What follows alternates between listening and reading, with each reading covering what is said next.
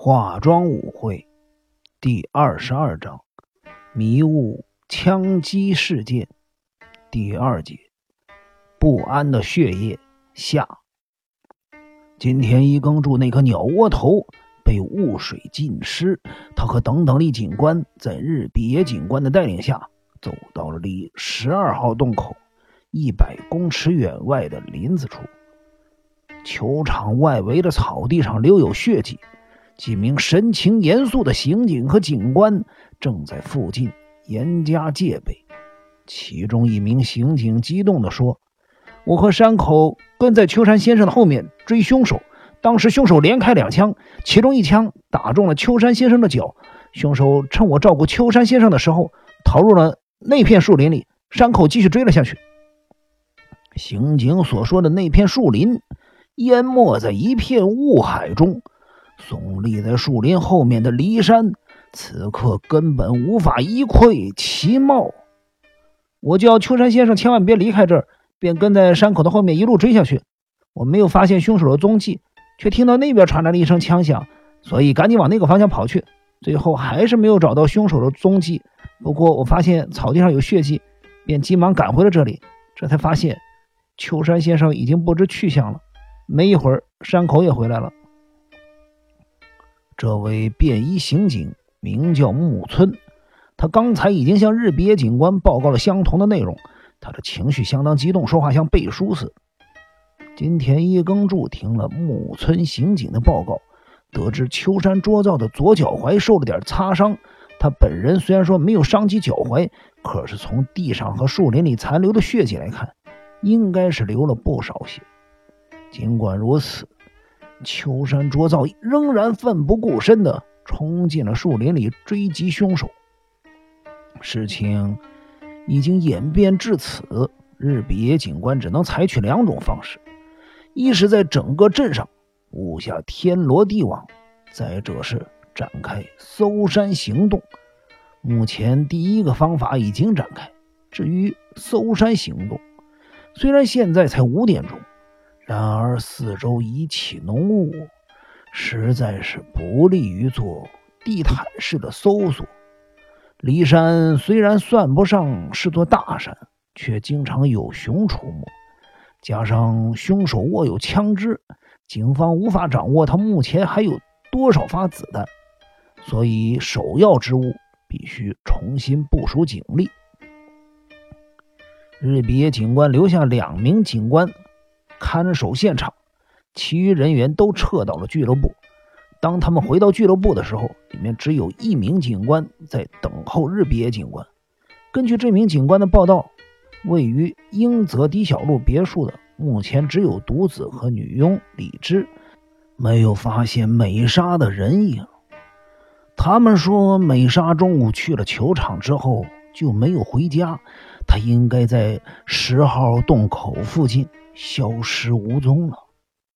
金田一耕助和等等力警官在日比野警官的专车接送下，直接从高尔夫球场赶往医院。医院里面有村上一言照料着。他说：“飞鸟中西一到了医院就恢复了神智，精神状况良好，输血也非常的顺利，大家不用担心。”他还说：“希望今后的联络场所。”和今晚的住宿的地方都选在万山庄，这样子他也比较放心。今天一耕助也请村上一言转告飞鸟中西一些话，请你告诉飞鸟先生，整个事件已经快要收尾了。我希望能够在明天中午以前揭开这些谜团，抓住凶手，所以期盼飞鸟先生能够尽快的恢复健康。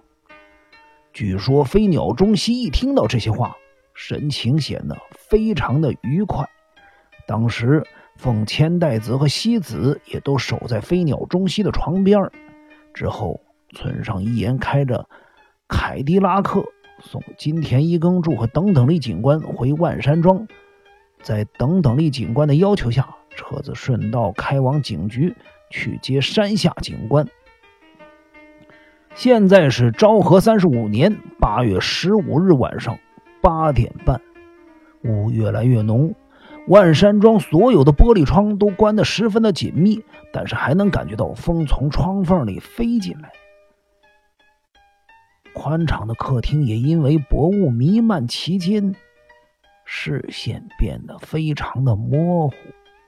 八点半刚过，日比野警官带来了一份报告：警方不但找不到杀手装扮的凶手，就连秋山卓造和美沙也都失去了踪影。秋山卓造是去追击凶手，他的安危令人担心。但是美莎又是怎么回事？难道他和凶手之间有什么关联？现在必须得等到天亮之后才能展开搜山的行动。日比野警官看了一眼窗外的浓雾，口中喃喃的说道：“若是镇子上发现可疑的人物，警方就会全力的缉捕。接下来就是白桦营十七号小屋里的刻字，目前还在建设中。”我想应该很快就会有结果，到时我会立刻向各位报告的。那么十七号小屋的投诉名单呢？金田一耕助问道。那个部分目前也在着手进行中。幸亏丽华茂树留有金村真二写的信，所以只要金村真二曾经在呃去年狄小璐命案后到白桦营投诉，并且在住宿名单上留名，我们很快就可以查出一些眉目。金田一耕助听日比野警官这么说，表情仍然没有松懈下来。他神情难过的看着棋局，手执白子的山下警官正处于不利的形势。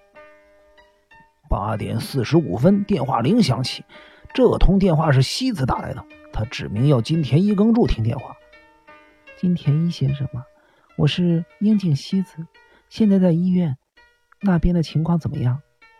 呃，除了我，还有日比野警官、山下警官和你认识的等等李警官都在这儿。